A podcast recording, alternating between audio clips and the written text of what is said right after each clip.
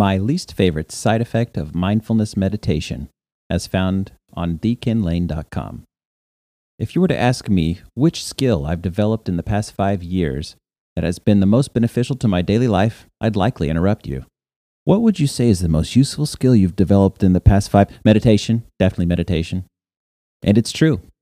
Mindfulness meditation, more than any other technique, coping mechanism, or practice, has helped me manage the fidget spinner in my mind. As someone diagnosed with attention deficit hyperactivity disorder and treated, aka heavily medicated with powerful narcotics, I believe that mindfulness meditation should be utilized as a treatment for the symptoms of ADHD. Other studies have revealed that mindfulness meditation has been proven effective in treating anxiety, heart disease, depression, insomnia, and even reducing symptoms of irritable bowel syndrome, chronic pain, and psoriasis. Whoa, that's pretty compelling. For all of its benefits, there's one aspect of mindfulness meditation that I didn't initially care for. It perpetually reveals just how scattered my focus truly is. Before I started regular mindfulness meditation practice, I was comfortably oblivious to my mind's erratic nature. While I would grow frustrated when my focus was derailed by a fleeting thought or an external distraction, I just thought I needed to slap myself in the face, sharpen my gaze on the task at hand, and white knuckle my attention into its proper place. But this method was not only exhausting, but also ineffective. My first couple moments of mindfulness meditation revealed what the heck was happening in my mind. I would sit quietly, attempting to aim my focus at the raw sensation of my breath entering and exiting my nostrils. As my attention arrived at the present moment alone, a pleasant coziness settled into my mind and body. I was surprised by how delightful this sensation of absolute presentness could feel. Just as I started to think about how pleasant the feeling was, wham! Like a 1960s Batman jab, a random thought delivered a gut punch to my serenity. Before I knew it, more thoughts began to roll in like aggressive waves at the beach. Soon I was stuck in a mental riptide. Did I take the trash can to the curb? My car needs gas. I mean, I could go to the store, but not my parents' house in. These pants fit me a little bit funny, but returning them would mean. Do I get on my boss's nerves, but they're too nice to tell me? I mean, that LOL was definitely not genuine.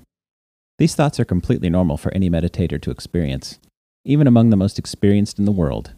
Actually, one of the most critical exercises in mindfulness meditation is becoming mindful of these thoughts as their own entities without allowing them to hijack your focus. Some meditation teachers instruct their students to treat their thoughts like leaves floating on a stream, letting them float on by without judgment. Others will say to observe them like clouds in the sky, watching them come and go. I prefer to look at them like clothes on hangers, to move to get to the back of my closet. I can take them off the rack to observe them, but I don't need to put them on in order to sort through them to get to the back of my closet. In the same way, practicing the art of not putting on or engaging with my thoughts helps me see them not as reality, but as thoughts hanging in my mind's clothing rack that I can slide through while leaving them on their hangers. Never before had I ever been able to encounter my thoughts without putting them on. For someone with ADHD, being able to do this without medication feels like a superpower. So, what's the problem? Well, now I realize just how unruly my mind is. I remember letting my mind wander untethered while I was taking a shower. Though I was able to take a shower on autopilot, my thoughts jumped from my family to work to personal fitness to time management to everything in between. As I stepped out of the shower and toweled off, seeing my reflection in the mirror stomped the brakes on the runaway train of my mind and brought it back into the present. Staring myself down, with water dripping from my face into the bathroom sink, I couldn't help but think, wow, your mind is still a pinball machine, isn't it? At that moment, I felt like a doctor had just handed me a diagnosis. Yep, your mind is still all over the place. I'm not sure what is worse, having a pinball machine for a mind and being gleefully ignorant of it, or realizing the mayhem upstairs and being too hard on yourself for it. Then again, thanks to mindfulness meditation, I now know that being hard on myself for having such a scattered mind is, in itself, a thought that I have taken off its hanger and put on.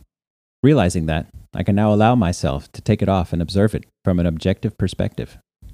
So, If I were armed with a time machine and what I know about mindfulness, would I go back in time and prevent myself from learning about my own mind, thus limiting my own self judgmental nature?